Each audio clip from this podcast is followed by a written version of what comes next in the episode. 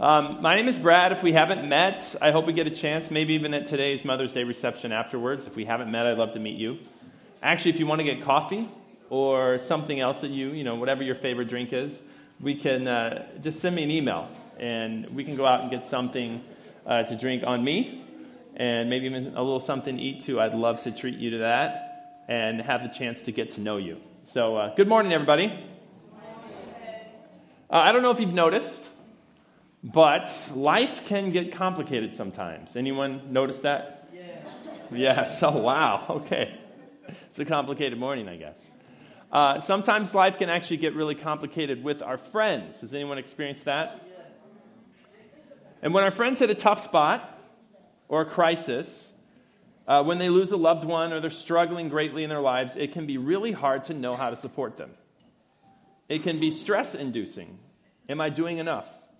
Am I overstepping my bounds? Should I press in or give more space? And we can wonder, am I a good friend? Has anyone ever thought that? A few people? Well, in my quest to find the answer of this question for myself, I went looking for an objective way to tell if I'm a good friend. And fortunately, because of the wonders of the internet, I found a quiz on 17.com that promised to answer this question for me. So I want to share with you just a few of the questions that I had to honestly respond to to determine whether I'm a true good friend, if I'm a bestie or not. Here was one of them. You, I want you to answer these too, so I'm going to ask you what you think. You know that your friend's crush isn't interested in her, but she flirts like a maniac when she's around him. When she says she's planning on asking the guy out, you, one, explain that he isn't interested. Two, tell her not to get her hopes up. Three, decide not to hurt her feelings. Or four, tell her not to be foolish. Okay, who goes with number one? I, I give some applause so we can tell. Number one.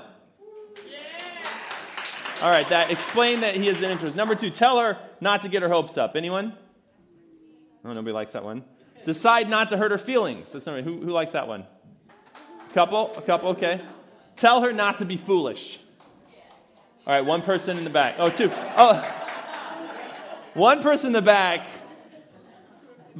vibrantly supporting that one, and two people in the front like this. Don't let anyone know this is what I would do. It's a secret. Okay, at the mall, the girls you're hanging out with start ta- talking trash about your bud. When they turn to you for input, you A, defend your friend, B, tell them she's really cool, C, change the subject, or D, offer another tidbit about her. All right, who likes A, defend your friend? Wow, okay. A lot of support. Who likes B? Tell them she's really cool. All right. C, change the subject. All right, one in the back. Here's a good one. Another. Uh, D, offer another tidbit about her. Oh, boos. All right. Uh, you call your friend A, just a gab. B, when you have something to say. C, at least three times a day. Or or D, when you need something? All right, just a gab. Let me hear it. All right, B, when you have something to say. Uh, at least three times a day. All right, it's a little codependent. I'm with you. Uh, when you need something. All right, there you go. Oh, you again. That's what, when you pick up that call. Yeah, yeah, what do you want? Anyway, uh, just a couple more. Your friend just called to tell you that her cat is seriously ill and may have to be put to sleep. She wants, yeah, I know. She wants your company, but real, you really hate cats. you A, look at cat photos with her. B, give her a quick hug, then leave. C, tell her to relax. Or D, go over for a while to comfort her. All right, who wants to look at cat photos with her? All right. Who, who gives her a quick hug, then gets out of there? Oh, all right, we're, okay. Who tells her to relax? All right, nobody likes that one. Who goes over for a while to comfort her? All right, all right. And the last one your bud confesses that she thinks she's fat. Oh, well, people are already nervous. You, A, rage about your own figure flaws. B, suggest working out together. C, say, I never gain an ounce. or D, say you don't agree. All right. A, rage about your own figure flaws. All right. All right. One person. We got one person to testify to that. All right. B, suggest working out together. These are the practical people in the room. C, say, I never gain an ounce. Wow. So someone's clapping and then raising her hands as if in worship with that answer in the back of the room. Uh, D, say you don't agree. I think it's a trick question. The right answer is uh, sorry, uh, just a second, I got a call. all right, there's more here, but I'll, I'll let you off the hook here. Um, so I'm sure you're all dying to know how I scored on this exam. So I answered the questions honestly and to the best of my ability. And here is what 17 said to me. The title of the page was, You Are a Fair Weather Friend. Others are attracted to your strength of character. You tell it like it is. But your searing remarks and catty comments can hurt feelings. If you want to make lasting friendships, start by giving more and focusing less on what you're getting back. Wow. And I didn't even answer the question I only call when I need something with that answer. I said, you know, when I have something to say, I don't just gab, you know. Anyway, so now my quiz, I think it's pretty fun and lighthearted. I'm, I'm not a 17 year old girl, so maybe it's designed for someone besides me.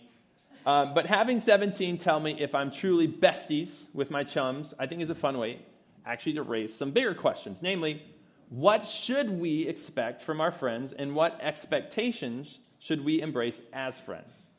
And this can actually be kind of difficult to navigate. So, in the sermon series we're in right now, we've been talking about seeing God at work in the here and now. It's a series on miracles. And sometimes, and I think this has come up a few times, we need help to do that.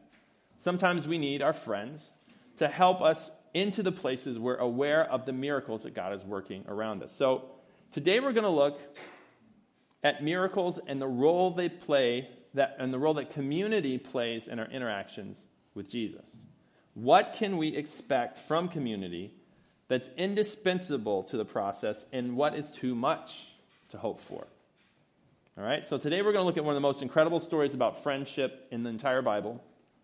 And what I think we'll find is that community can practically and spiritually help us encounter God in ways that meet our deepest needs. So let's read the passage. This is Mark chapter 2, the first 12 verses. A few days later, when Jesus again entered Capernaum, the people heard that he had come, and they gathered in such large numbers that there was no room left, even outside the door, and he preached the word to them. Some men came, bringing to him a paralyzed man, carried by the four of them. And since they could not get him to Jesus because of the crowd, they made an opening in the roof above Jesus by digging through it and then lowered the mat the man was lying on. When Jesus saw their faith, he said to the paralyzed man, Son, your sins are forgiven. Now, some teachers of the law were sitting there thinking to themselves, Why does this fellow talk like that? He's blaspheming. Who can forgive sins but God alone? And immediately Jesus knew in his spirit that this is what they were thinking in their hearts, and he said to them, Why are you thinking these things?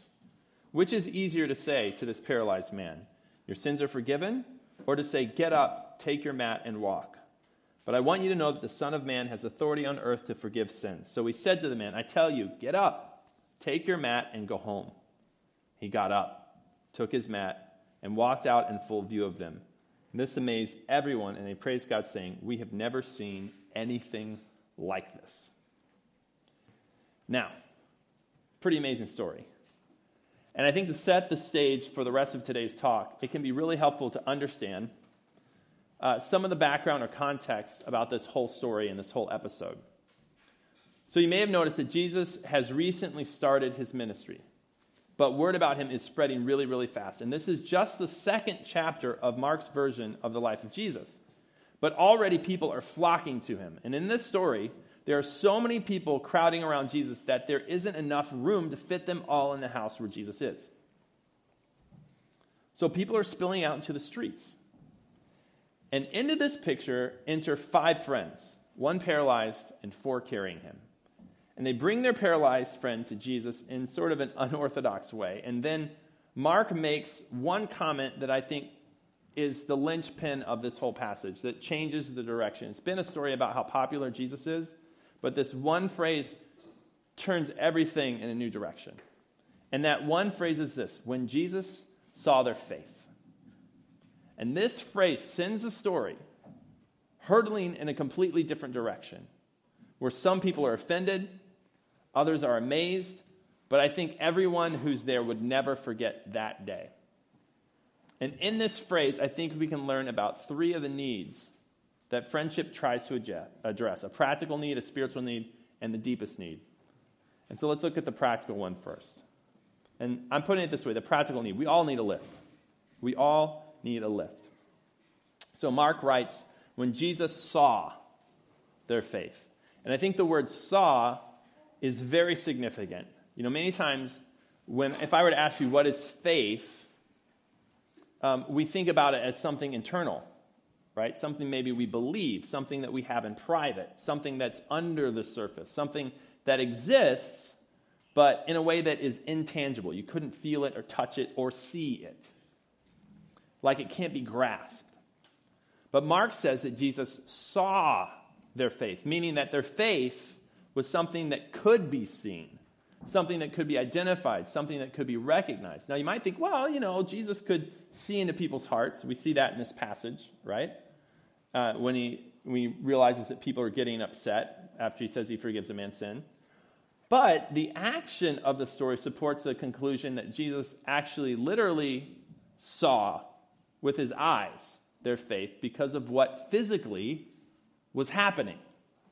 So if you can just imagine this scene from Jesus' point of view, because it says he saw their faith, you're right in the middle of preaching a, an amazing, doggone good sermon. I mean, let's be honest. Like, I, I wonder if Jesus ever laid a lemon. I think that he pretty much like always delivered on his sermons. That's what I assume anyway. So he's in the middle. Maybe he's at like his best illustration. So he's talking about some farm analogy or telling some parable, right? And maybe the lost you know that the lost son, the story where uh, this, this young guy uh, can't wait for his dad to die. So he says, Give me my inheritance now, and I'm going to run off. And he spends all his money, and then he comes back, right?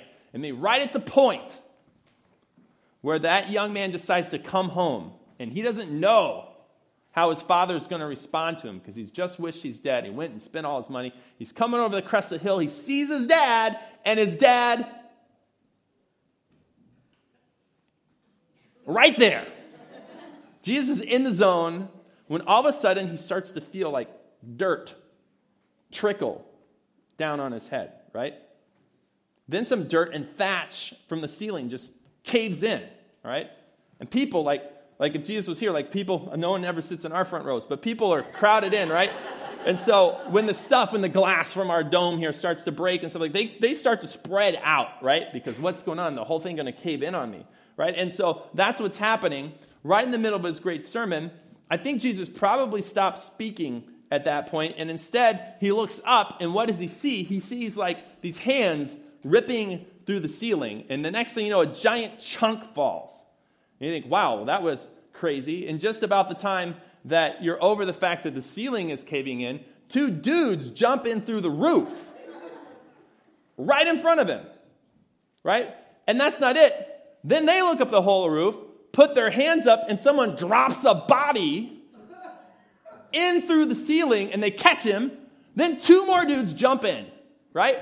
And then what do they do? They take the person that just got thrown through the roof and they lay him right at Jesus' feet. I think he noticed something he could see. Don't you? I don't think this is some mystical spiritual moment where he saw into their hearts and the Holy Spirit revealed them that they had faith. Maybe that happened too, but he definitely saw their faith. It would have been impossible to miss. Yes? If that happened here, you're all on your phone calling 911. right? Everybody saw their faith. It wasn't an internal thing that Jesus surmised.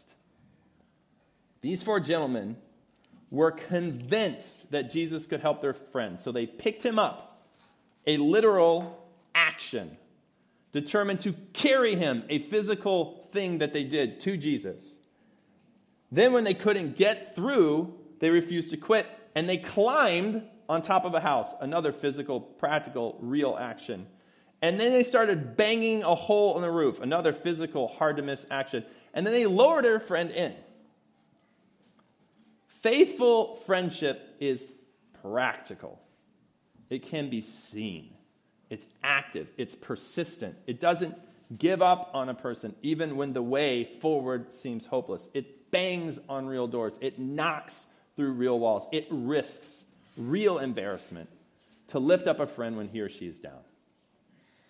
And the paralyzed man in the story never makes it into the presence of Jesus without the practical actions that Jesus saw with his eyes. He couldn't get there alone. He needed his friends to practically encourage him. Let's try this. Let's go this. Let's go see Jesus. To practically pick him up, to practically lower him through the roof. That ride that you give, that treat that you bake, that note that you send, that call that you make, that time you help someone work through their budget, that visit you make, that meal you bring over, the job reference that you give. All of those practical actions lift people up, and sometimes they actually lift them into the presence of Jesus. Practical actions. That's one aspect of what made these guys really good friends. But there's also a spiritual need at play here. The spiritual need is this, and that spiritual power is amplified in community. Mark writes this it says, When Jesus saw their, their, their faith, notice he doesn't say that he saw the man, the paralyzed man's faith, he saw their faith, the five of them. And what I think we can learn from this, or one of the things, is that there's sort of this multiplication or a building or a combining effect of faith in community that's unique and powerful. Spiritual power is amplified when it's shared. And this is important because there are times in our lives where, let's just be honest, we don't have a lot of faith. There are times when we doubt the the goodness, maybe even the existence of God. And there are times that the last thing we want to do is try and come into the presence of Jesus. Life is hard. We make mistakes, things happen. And this is why being together is so important. There are times when we have just a shred of faith that we can actually own personally. Just a thread. But what if we could add that shred, that thread, to someone else's ounce of faith? And what if we could add that to the bucket of faith of someone who's just experienced some kind of miracle? And together, we all have much more faith than when we were all alone. Even if our own faith that we feel or that we can hold on to seems to have little to offer. What you have can become so much more in the presence of community, it can be amplified. And this, I think, is one of the reasons that Jesus responds so positively to this group of friends, and why in other places he seems like he's continually encouraging people to group up, to come together, to share their faith with each other. In another place in Scripture, in Matthew chapter 18, Jesus says this very profound and somewhat famous thing. He says, Again, truly, I tell you that if two of you on earth agree about anything they ask for, it will be done for them by my Father in heaven. For where two or three gather in my name, there I am with them. There's something that happens when you bring whatever you have together with whatever someone else has. There's a special way that people can experience Jesus that's unique to community. And a special way that Jesus responds to those who gather in his name. Your prayers are powerful, but they are more powerful when joined with the prayers of others. This is part of the reason we're going to pray together this morning. It's part of the reason that we sing songs of worship and praise to God. There's a special way that God responds when we pray and worship together. We can experience something here. We can experience something in our small groups that we can't experience anywhere else. I know this can be hard. I personally know this can be hard. Life gets busy, life is full of commitments. Sometimes you have two kids under the age of two. And we need space for individual time, but if we become isolated, if our faith becomes simply our own personal expression, then we lose this dynamic of multiplied or amplified spiritual power. And this is why our church, that's why we're organized in small groups that meet during the week. They're awesome. You know, small group was the first place that I ever really experienced the presence of the Holy Spirit in more of a tangible kind of way. It's where I learned how to pray for people. It's the place I learned probably the most about God, and I was supported in that process. You know, different times in my life, I've stopped going because life gets really full. I remember a few years ago uh, when I stopped leading a small group. I first few years of our church, I always led a small group. Which is all I stopped going once I stopped leading one, and it, I, I realized it kind of left a hole. And I started going to a group after preaching a sermon like this one. Uh, sometimes I listen to myself. Most of the time, I don't know and actually, it was right in the nick of time. So uh, at that time, we just purchased this building a few months. And then a few months later, I was uh, trying to secure financing to do the remodeling. So there used to be a wall here, um, there used to be a drop ceiling here, and all kinds of things have changed. It cost a lot of money, and although we had done a financial campaign where people pledged to give money over a certain number of years, we needed the money up front. So I had to go to banks and say, hey, the money's coming in, but we need it now. And uh, I went to 18 banks and got 18 no's. I think it was number 19 where someone said yes, and they were kind of shady. Finally, we got it worked out. But in the middle of that process, fortunately, for a few months earlier, after pre- listening to my own sermon, I started going to a small group. And I, so I told them about the dreams I was having. The dream where I'm like up on this really high, like suspended road over a giant crevasse or crevice or canyon or something. And it's one of those, there's, there's no guardrails on either side, and it's one lane, but cars could come either direction. I don't know how that works. And I can't see where I'm going to get over to the other edge, and I'm just like, trying not to fall off the edge. And then somehow I get down off of that bridge and I drive around uh, to the bottom of the canyon where lo and behold, there's a bank. And I have an appointment with someone. I have to go and ask them for money. But everywhere I go in the bank, I can't find the loan officer. So I'm here, oh, they're over here, and I'm over here, oh, they're over here. And I don't think it's very hard to figure out what that dream was about. but I was able to share it with my small group. They were able to listen and pray for me. And it really, at the right time, the right moment, I'm glad I was there. I'm in a season right now where I'm not in a small group again. I've got two, I got like, I got that little toot right over there who's like three and a half months, um, almost four. And we've got a 22 month old, and it's like very, very busy. And um, but what I am looking forward to is I have time to do this thing called Faith Reimagine. Some of you saw it advertised earlier. It's for people who need a space to be able to ask some really tough questions about their faith, um, either because they're on your front end or you're thinking about getting rid of it. And I love those groups, but it's going to be a community that I connect with for at least five weeks. And I'm looking forward to it. Kicking off on the 25th. Uh, it'll be good to get to know a smaller group of people again and meet regularly with them. And let me encourage you to check out any of the groups in our bulletin. They're all fantastic. Uh, it's almost a summer they'll call first because we do funky schedule things. So make sure uh, that you call first or email so you know what's going on.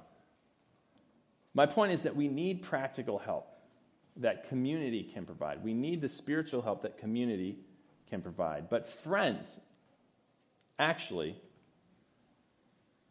aren't enough.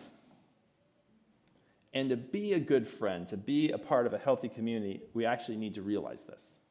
They're important, they're necessities, but we actually have a deeper need than any of these our best friends can meet, no matter how they answer any questions on a quiz. The deepest need is this we need even more than a lift. We actually need a Savior. Mark writes this When Jesus saw their faith, when Jesus saw their faith, and that word faith is what we're looking at now. One of the things that makes these guys such good friends is that they understood what they had to offer. As important and as helpful as it was, they understood that it wasn't enough for their friend. If their practical help, their spiritual boost was enough for him, they could have stayed at home.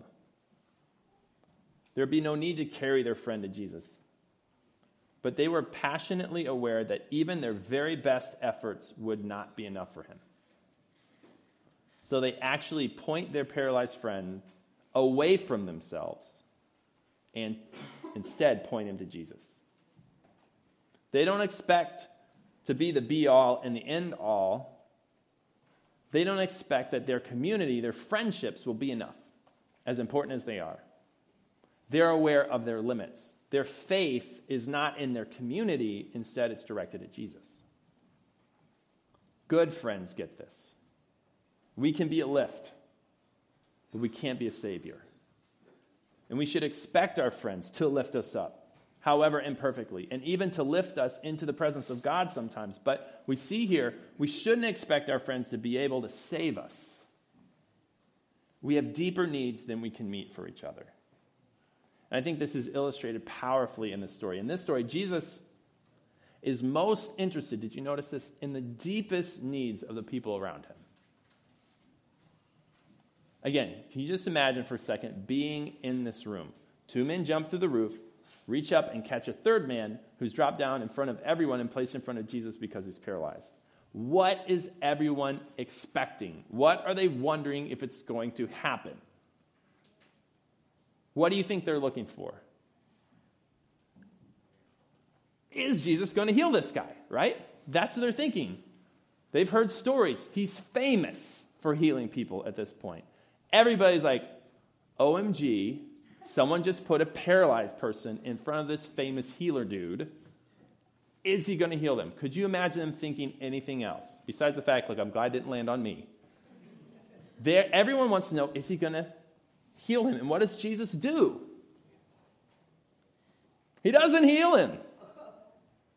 He says this Son, your sins are forgiven.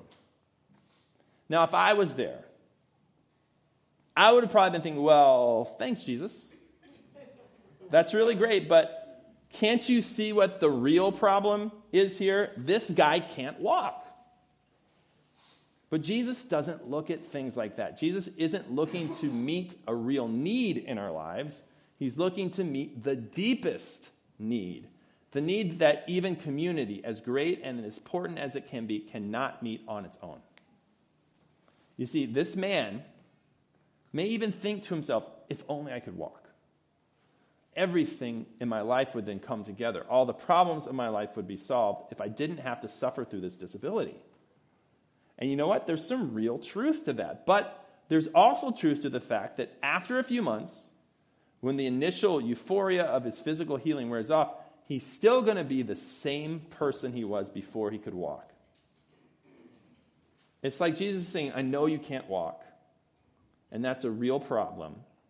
But there's a bigger problem here, a deeper need that has to be addressed, or eventually you're going to be just as miserable or more so than you are right now.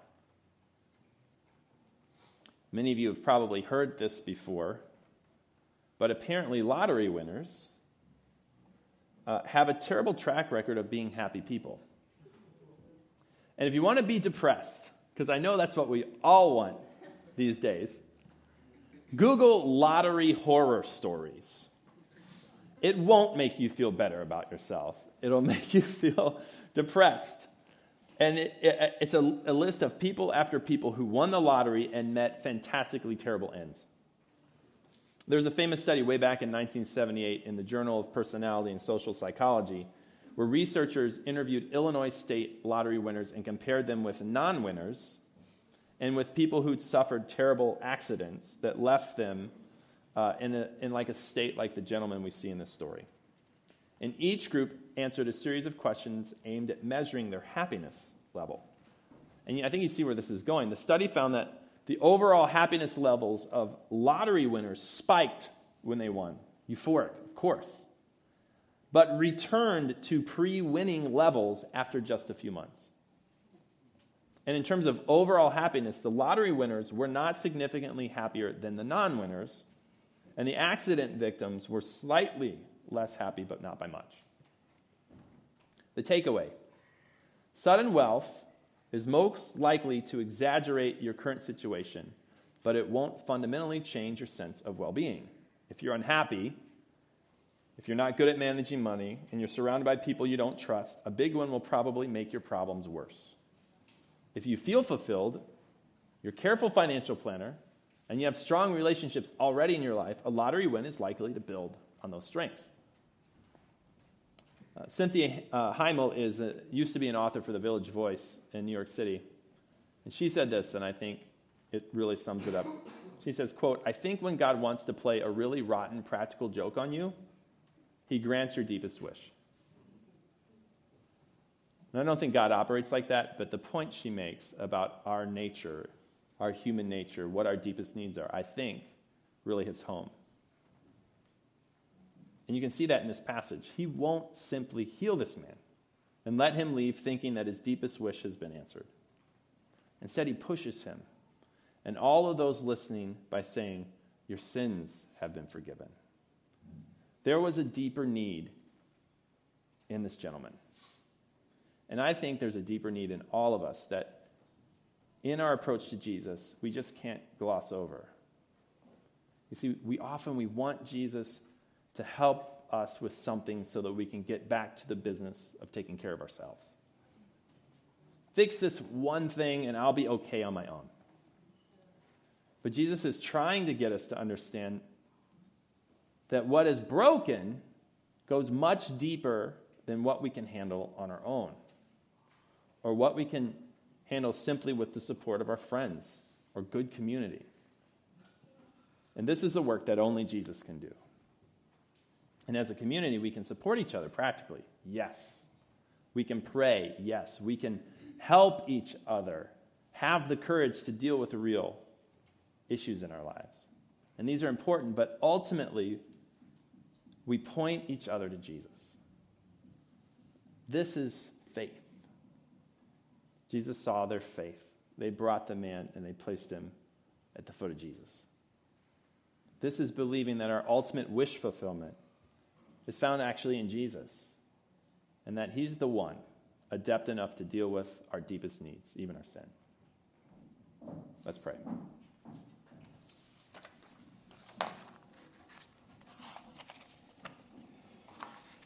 Oh, Jesus, I pray you'd help us all, particularly myself, to, um, to understand this on a deep, deep, deep level. Father, would you surround us uh, with people who will care for us, will be great friends? Would we actually be intentional about building those types of relationships? We need them. But in the midst of that, we ask for grace that we wouldn't think that if we get that, everything will be okay. But we'll see those relationships as opportunities to help lift our friends into your presence and when we need it to experience the same thing.